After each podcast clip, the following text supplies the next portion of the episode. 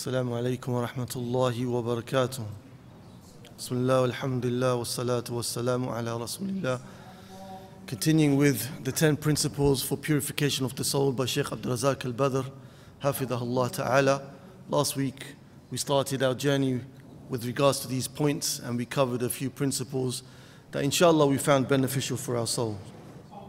Today we'll start with the fourth principle where the Shaykh he said اتخاذ الأسوة والقدوة to take a role model and a guide for you on your journey to purifying your soul.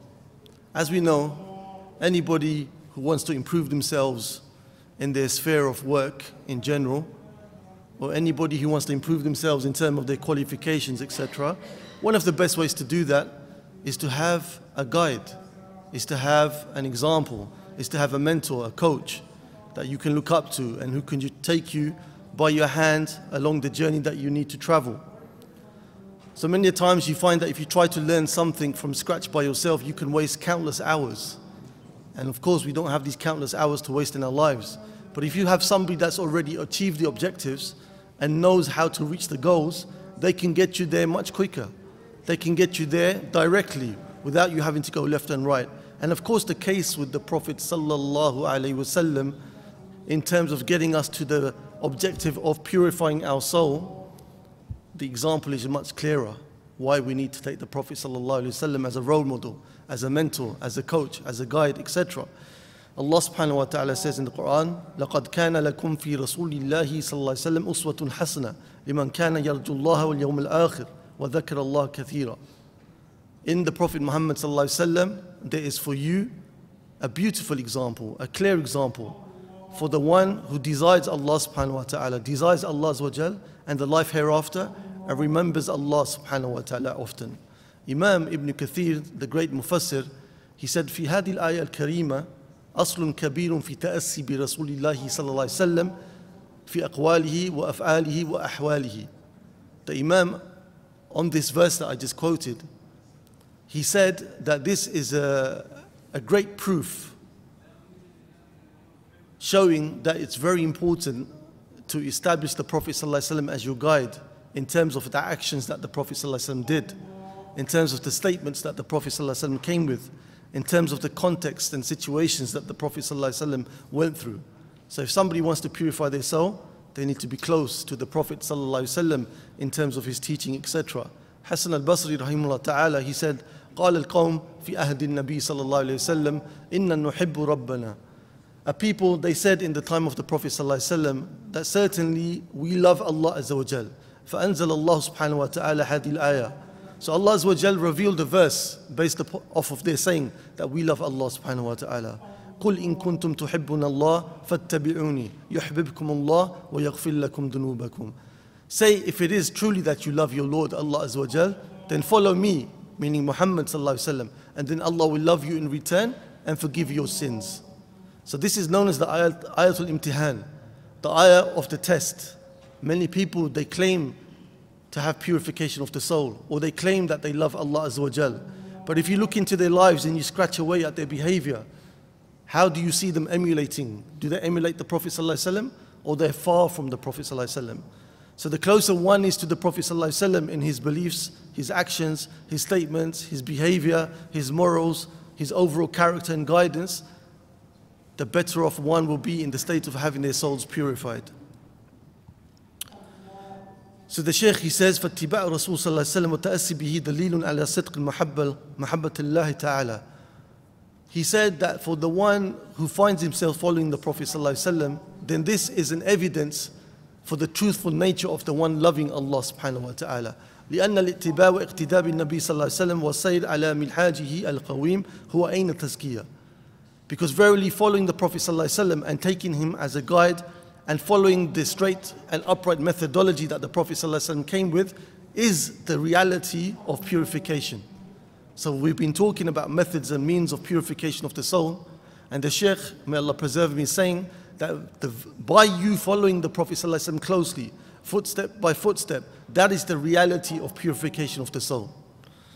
ولا يمكن الوصول إليها بغير ما جاء به الرسول صلى الله عليه وسلم and he said you, it's, you are unable to reach purification of the soul by traversing a path other than the path that the Prophet ﷺ brought for you. So purification of the soul cannot be gotten by any other way except by following the Prophet ﷺ. And it's an important principle to realize that if the Prophet ﷺ didn't teach you to do something, then it means that Allah doesn't want you to do it. Don't feel that you can come close to Allah subhanahu wa ta'ala by virtue of deeds or beliefs that you just make up or that you feel are good on a particular day or in a particular situation. No, it has to be based on the guidance of the Prophet. To the extent that we have the principle in Islam taught to us by our mother Aisha radiallahu anha, Umm al-Mu'mineen, as narrated in Sahih Bukhari and Sahih Muslim, that she said that the Prophet ﷺ said, Man ahdatha fi amrina hada ma laysa minhu fahuwa rad. Whoever introduces that into our religion, in terms of belief and actions, that which is not from it, will have it rejected. Imagine that. Somebody spends so much effort and so much time in doing what they think is an act of worship, what they think is pleasing to Allah, what they think is purifying their souls. But because it's on a methodology other than that which the Prophet ﷺ taught or brought, it's rejected. And the, uh, Aisha radiallahu anha has another narration in Sahih Muslim which she said that the Prophet said, Man amila amilan laysa alayhi amruna fahuwa rad. Whoever does an action not upon our way, then it will be rejected. Can you see the difference between the two ahadith based on this topic? There's a slight difference. What can we benefit from the two versions of this hadith? Somebody tell me. Do you want me to repeat them? The first narration, Man ahdatha fi amrina hada ma laysa minhu fahurad. Whoever introduces into this affair of ours that which is not from it will have it rejected. The second narration in Sahih Muslim, Man amila amilan laysa alayhi amruna fahurad. Whoever does an action which is not from the actions of our religion will have it rejected. So what can we benefit from two versions of this hadith? We have to stay away from innovations for sure. Exactly, that is the first principle. So we don't introduce anything new. Both of these ahadith are talking about that, but they're looking from different angles. The first one says, whoever introduces something new into our religion. So a person may say, I'm not introducing anything new. I found my forefathers doing this. I found my people of my uh, culture and society doing this. I found my scholars telling me to do this, right? So the second one, the second narration covers that because it said, whoever acts in a way which is not according to the acts of our religion, we'll have it rejected. So whether you introduce the matter or you act upon the matter, both of them are rejected. You don't have the excuse once you come to know that it's not from the way of the Prophet ﷺ, you cannot say it was me who, I didn't start this trend. I didn't start this way of behavior. I'm just following it. That's not correct. So the important thing is that we have to be very diligent ensuring that whenever we want to purify ourselves, whenever we want to worship Allah Azza whenever we want to please Allah subhanahu wa ta'ala and come close to Him, it has to be in accordance with the way of the Messenger Muhammad sallallahu as understood by the companions and the early Muslims. Why do I say this? Because the Prophet sallallahu said, خَيْرُ النَّاسِ قَرْنِي ثُمَّ الَّذِينَ يَلُونَهُمْ ثُمَّ الَّذِينَ يَلُونَهُمْ The Prophet sallallahu said, the best of generation is my generation, meaning the companions. Then those who come after them, and those who come after them. So these three generations are known as the golden age, that they are the ones we look back to to try to understand what was the intent of the Prophet ﷺ. How did they understand it? How did they implement it? Imam Malik radiallahu anhu, the Imam of Medina, Darul Hijrah, a man came to him once and he said, Oh Imam, I want to put on my ihram for Hajj from a little bit away from the miqat that the Prophet ﷺ set. Imam Malik said to him, Don't do so. Don't do that. The man said, Why? It's only a few miles. It's not much distance. Imam Malik, he said, وَأَيُّ فِتْنَةٍ أَعْظَمْ مِنْ أَن تَرَى أَنَّكَ سَبَقْتَ إِلَى فَضِيلَةٍ قَصَّرَ عَنْهَا رَسُولُ اللَّهِ صلى الله عليه وسلم. Imam Malik said to him these amazing, amazing and important words. He said, Which tribulation for the soul and the heart and the belief is greater than that one thinks that he has reached a virtue that the Prophet ﷺ abstained from. You see, the man, all he was saying was, I won't put my ihram on in the place where the Prophet ﷺ told me to do it. I will just go a few miles further. It's not very big an issue, but look what Imam Malik said to him. He said, It's going to cause you a tribulation in your belief and your soul. That you think that you have come across a virtue that the Prophet ﷺ refrained from.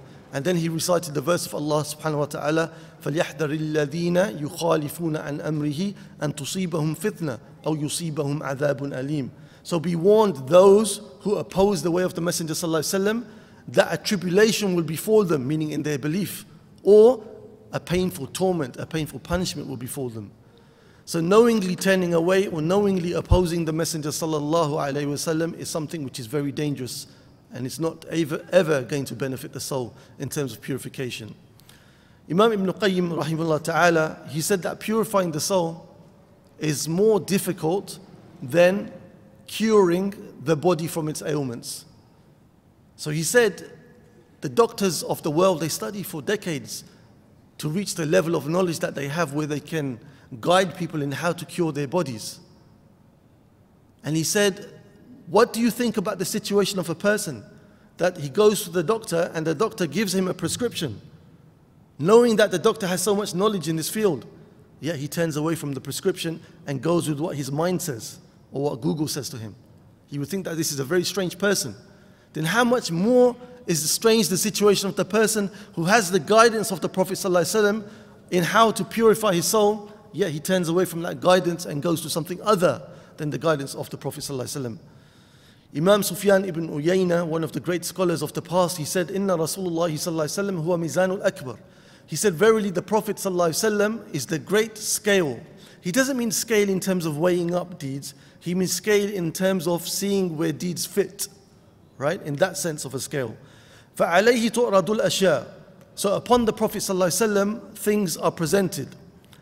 عَلَى خُلُقِهِ وَسِيرَتِهِ وَهَدِهِ Upon the character of the Prophet ﷺ upon his seerah, upon his life, and upon his guidance. فَمَا وَافَقَهَا فَهُوَ الْحَقِّ وَمَا خَالَفَهَا فَهُوَ الْبَاطِلِ So anything which agrees with that which the Prophet ﷺ believed, did, and his situations and what he taught in terms of guidance, then that is the truth. And anything which is not found to be from the Prophet ﷺ, then that is not truth, that is falsehood. So it's imperative as a starting point, in fact, in anybody who wants to seek purification of the soul. After the earlier things that we mentioned about understanding Tawheed, etc., is to know how to follow the Prophet ﷺ and to know the importance of that. And generally, following the Prophet ﷺ is not something which is extremely difficult. It's that you just try your best to ensure that whatever you are believing, whatever you are doing, whatever characteristics that you have, whatever outlooks you have in life, you find that the Prophet ﷺ spoke to you about this you imagine that these hadith that we find in the books, they're not just words. They're rather the Prophet ﷺ is in front of you, teaching you and guiding you. So if you one who tries, if you are one who tries to do that to the best of his ability, then you are following the Prophet ﷺ, even if you make mistakes along the way, because everybody from the son of Adam will make mistakes along the way. The fifth principle that Sheikh Abdul Razak al-Badr mentions, he said, as tazkiyatu, a tazkiyatu, takhliyatun wa tahliyatun. He says that purification of the soul is takhliya. This word takhliya means removal, emptying out, and to remove. And then tahliya, tahliya means to adorn and to beautify. So what he's going to teach us is that for us first, for us to purify our souls, first we need to do takhliya, which is removing. And then we will do that which is tahliya, which is adorning and beautifying. So he says, for example, Allah says in the Quran, خُذْ مِنْ أَمْوَالِهِمْ صَدَقَةً wa بِهِمْ وَتُزَكِّيهِمْ بِهَا take from them, O Rasulullah sallallahu sadaqah, charity, whether it's obligatory or not obligatory charity. And this will purify them. So the, the Sheikh, his istidlal, istidlal means the way he's bringing the evidence for his uh, title heading that I just mentioned, right? Which you have to have takhliya, removing first, and then you have tahliya, which is uh, adorning and beautification. He says, if you look at the verse, خُذْ مِنْ أَمْوَالِهِمْ صَدَقَةً Take from them, from their wealth, O Rasulullah, charity. تُطَهِّرْ تُطَهِّرْهُمْ وَتُزَكِّيهِمْ بِهَا This will purify them. So when the Prophet ﷺ takes their wealth from them and they give their wealth as an act of charity, right?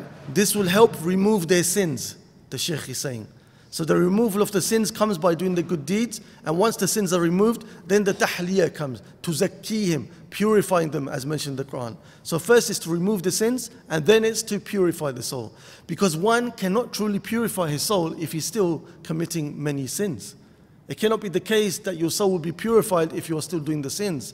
So what has to come first is the removal of the sins, and then comes the purification of the soul. So the Shaykh he says it's imperative to remove the sins which block the guidance of Allah subhanahu wa ta'ala. How do sins block the guidance of Allah subhanahu wa ta'ala? Exactly, sins cover the heart. Imagine yourself, your heart being like a satellite dish. Right? The satellite dish receives the signals from the satellite in space. But if the satellite satellite dish is rusty and it's crumbling away because it hasn't been look, taken care of, how much is it going to receive from the signals? The signals are gonna, not going to be very clear. Likewise, the heart. When the heart becomes be corrupt with sins, it may not even receive the guidance, or if it has the guidance, it won't be able to benefit from the guidance. It won't be able to interact with the guidance and understand the guidance because the heart has been corrupt with sin. That's why the Prophet ﷺ, he said in the hadith in Tirmidhi, إذا أخطأ العبد خطيئة نكتت في قلبه نكتة سوداء. If a slave commits a sin, then upon his heart a black dot appears.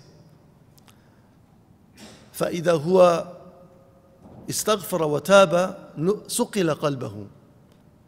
But then if he makes forgiveness to Allah he seeks tawbah from Allah his heart becomes clean again. وإن عاد فيها وإن عاد زيد فيها حتى تعلو على قلبه. But if he returns again to the sin, then it increases in darkness and it can be such to the extent that it covers the whole of his heart.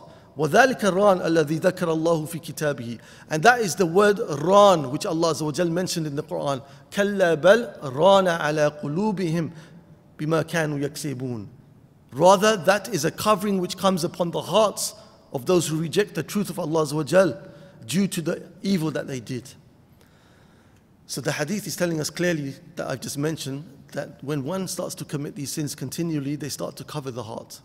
And Allah mentioned in the portion of the verse that I recited that it can cover the heart completely to the extent that the person doesn't receive guidance anymore. So this is something which is serious to the one who is trying to purify himself. Imam or Sheikh Ibn Sa'di, Sa'di rahimullah ta'ala, he said in his tafsir, Allah says, بَلِ yuzaki man yasha. Allah subhanahu wa ta'ala purifies whomsoever he wishes. He says, Bil iman wal amal salih. This is through having correct faith and through doing good deeds. بتخلي عن الأخلاق الرذيلة. By leaving, leaving alone um, dirty and lowly characteristics and lowly behavior. والتحلي بصفات الجميلة. and tahalli, the word that we mentioned before in the chapter, in the, in the heading of the principle, wa tahalli bi sifat al jamila, and adorning oneself and embodying upon oneself, beautifying oneself with those characteristics and those behaviors which are beautiful in the sight of Allah subhanahu wa ta'ala. So the point that he, the Shaykh is trying to tell us, he's saying that first of all, the person has to look to himself. Is he leaving alone the sins? If he's not leaving alone the sins, then how is he going to purify himself? Because the hadith is clearly telling us that with the sins, the heart becomes covered with darkness and it cannot benefit from the guidance of Allah Azza wa Jal until it makes tawbah to Allah subhanahu wa ta'ala. And on a side point from this, we should remember that really and truly we are not people who can give guidance and fatwa. What do I mean by that? If there's situations in the ummah that require somebody to give a fatwa, it's not for me and you. Because number one, we don't have the knowledge. Number two, we don't have enough practice of the religion. We're not steadfast enough. So, like I gave you the example of the satellite dish, our satellite dish is rusty. We're not looking with basira. We don't have that spiritual guidance from Allah as the scholars have it. So leave this guidance to the scholars because they are those who have the knowledge and they are those who are implementing the knowledge by the permission of Allah, inshallah, to the highest of levels. So they can see the intricacies, they can understand the nuances that need to be understood me and you, we will give the wrong guidance. So let us withhold from answering the fatwa that need to be answered. Because you find today, everybody wants to answer. Everybody thinks he has the right to speak about the religion of Allah at the level of giving fatwa. At this level of reminding each other, it's fine. Educating each other at this level is fine. But trying to be a mufti and giving fatwa, no. That's for those who are guidance from Allah and who can truly see into the religion with depth. The Shaykh he says, Al-Qa'idatu as-sadisatu. The what principle are we on now? The sixth principle. And this is pertaining to the one we've just taken, but it's a further step. He said, إغلاق المنافذ التي تخرج به الإنسان عن تزكية وتبعده عن الفضيلة وتوقعه في الرذيلة. He said, you've got to lock the doors and you've got to lock the windows which would allow or which would take the person away from purification of his soul. It would take him away from doing that which is virtuous and it would cause him to do that which is debased. So before the Sheikh, he was talking about we have to leave alone sins. Now he's going to talk to us about that we are in dire need when we want to purify our souls, that we have to ensure that we lock the doors, that we lock the windows, that we close the gaps from wherein the misguidance comes. Because it's one thing for you to be making tawbah from the sin, which is virtuous and good. But what happens if you leave the door open? You're just going to continue falling into that mistake again and again, right? So this is what the Shaykh is talking about now. Lock the doors, lock the windows. And Nawas ibn Sam'an al-Ansari, radiyallahu anhu, he said that the Prophet ﷺ said that Allah subhanahu wa ta'ala has set forth an example. Allah has set an example of a straight path that is surrounded by a wall on either side. So there's a straight path, on either side there is a wall. And on the wall, along the walls, there are doors, open doors which have curtains in front of them.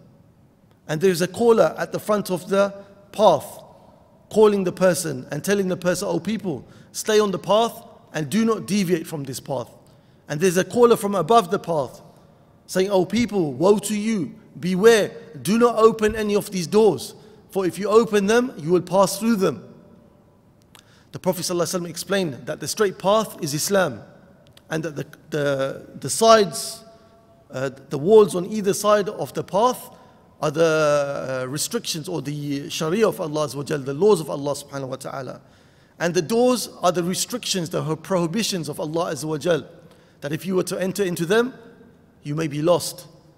And the caller at the front of the path is the Quran, telling you to stay on this path and giving you guidance. And the caller from above is that virtuous sound, that virtuous guidance that you have within your soul that is trying to guide you to that which is correct and upright.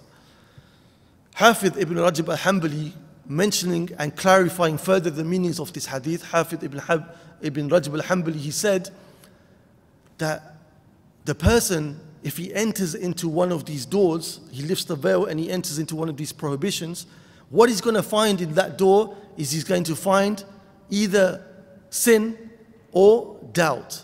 And these two are something which spoils the religion of a person. That a person can fall into shubahat, which is doubts, or he falls into shahawat, which is sins.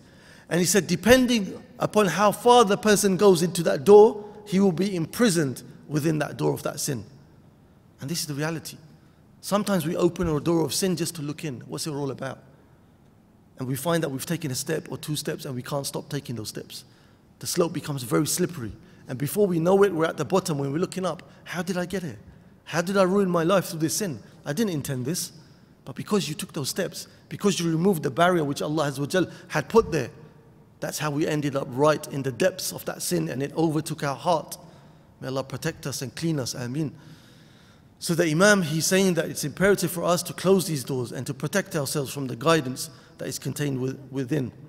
Allah says in the Quran, the Shaykh he quotes, وَقُلْ لِلْمُؤْمِنِينَ يَغُضُّونَ مِنْ أبصارهم ويحفظون فروجهم ذلك أزكى لهم إن الله خبير بما يصنعون Say to the believers to lower their gazes from that which is not permissible and to protect their private parts from that which is not permissible for, there, for verily that is more upright in terms of purification and Allah subhanahu wa ta'ala is well aware of that which you do Imam Ibn Qayyim rahimahullah ta'ala he said that the sins in general are born or emanate from looks that go beyond the limits that Allah subhanahu wa ta'ala has set, or speech that goes beyond the limits that Allah subhanahu wa ta'ala has set.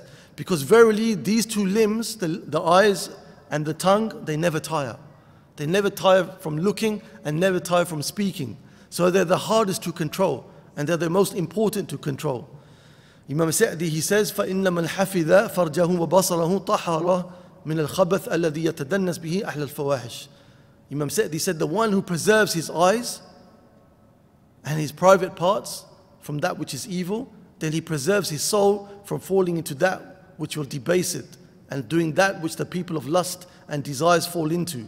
وَزَكَّتْ أَعْمَالُهُ And his deeds will become purified بِسَبَبِ تَرْكِ الْمُحَرَّمِ Because he left alone that which Allah prohibited.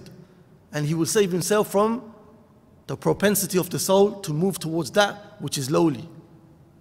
And مَنْ تَرَكَ شَيْئًا لِلَّهِ عَوَّدَهُ خَيْرًا مِنْ The Shaykh he says that whoever leaves something for the sake of Allah Allah subhanahu wa ta'ala will replace it with that which is better.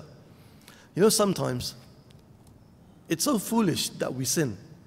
Because what are we looking for when we sin? Or what, are, what do we think we're looking for when we sin? Because really, when we sin, we're not using our faculties of intellect. But what do we think we're looking for? Happiness, right? Who created happiness?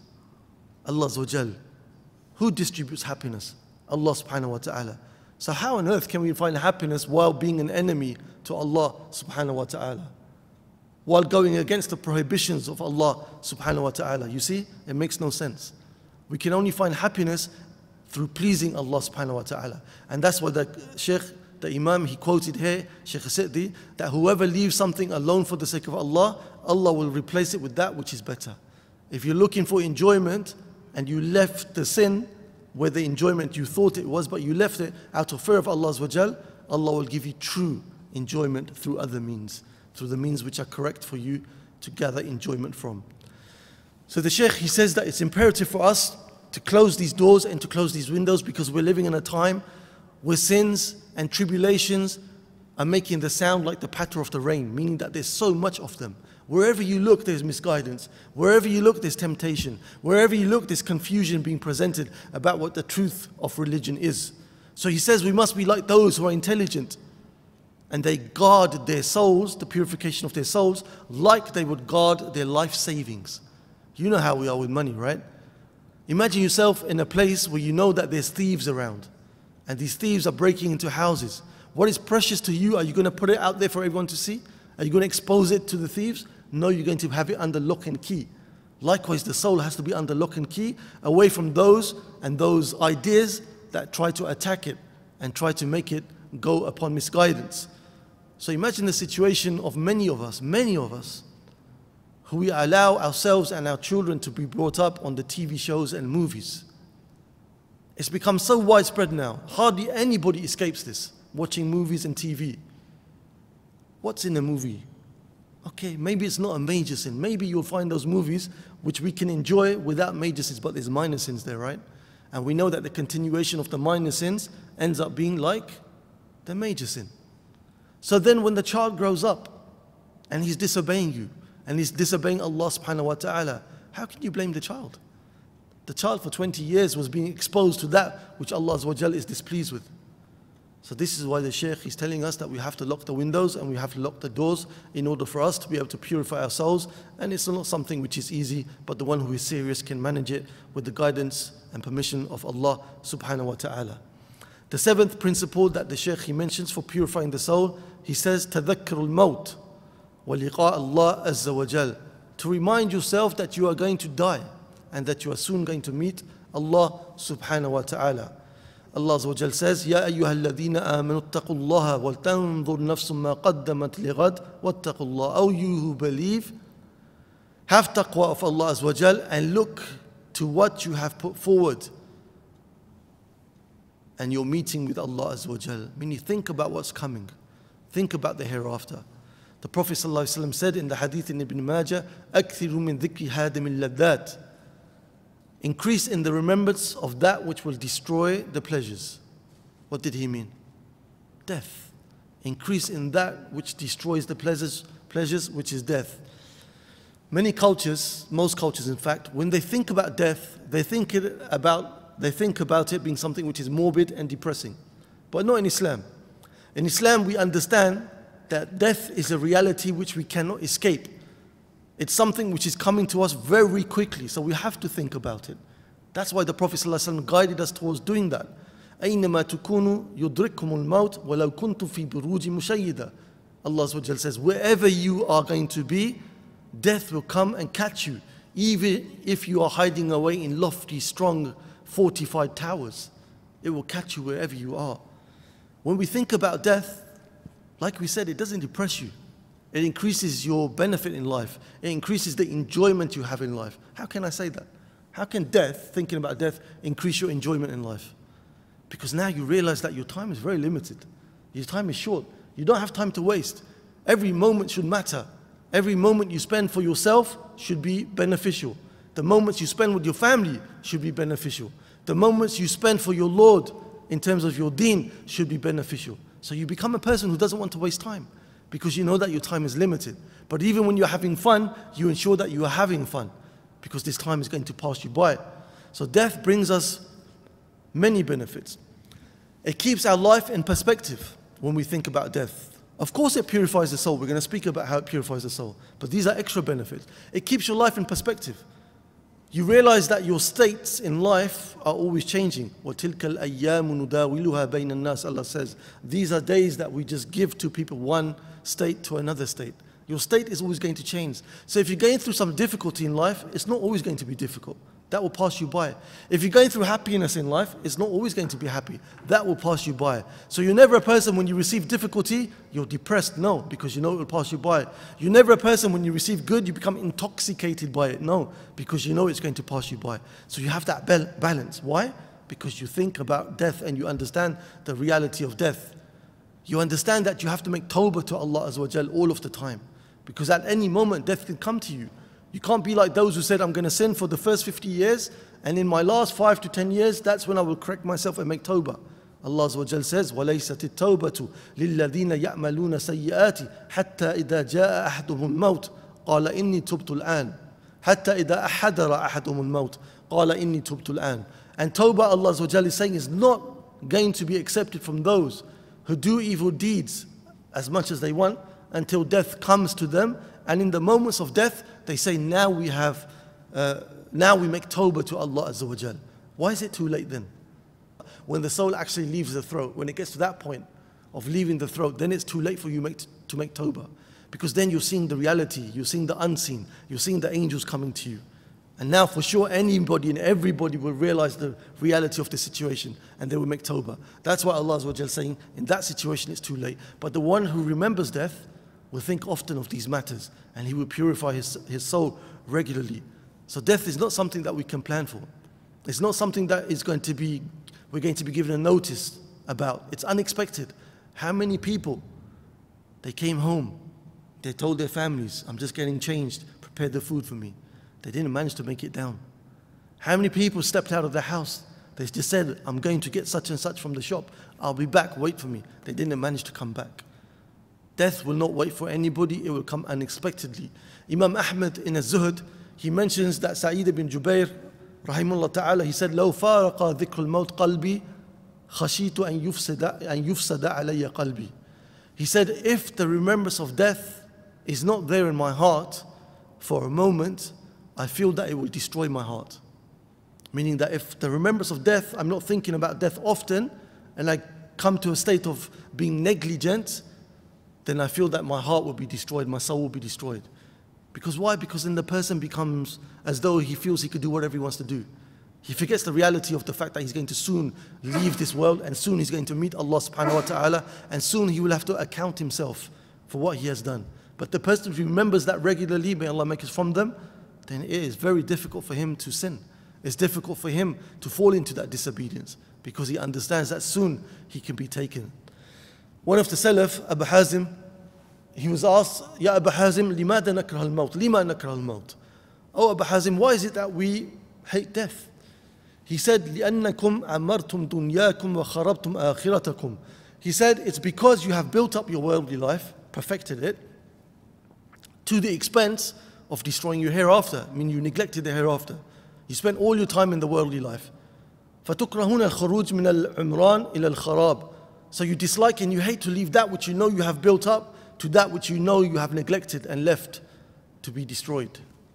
And that's the reality of the one who doesn't think about death. How is the soul going to be purified? if all he's thinking about is this world and the enjoyments of this world. But don't get me wrong. Like Allah says, وَلَا تَنْسَ نَصِيبَكَ مِنَ الدُّنْيا Don't forget your portion of the world. We're not supposed to go around hunchbacked and depressed. No, Allah wants us to be happy in life. He wants you to enjoy life. He wants you to get married. He wants you to have money. He wants you to dress well. He wants you to smell nice. He wants you to smile. But there's a time for everything. And you should understand the reality of what you have.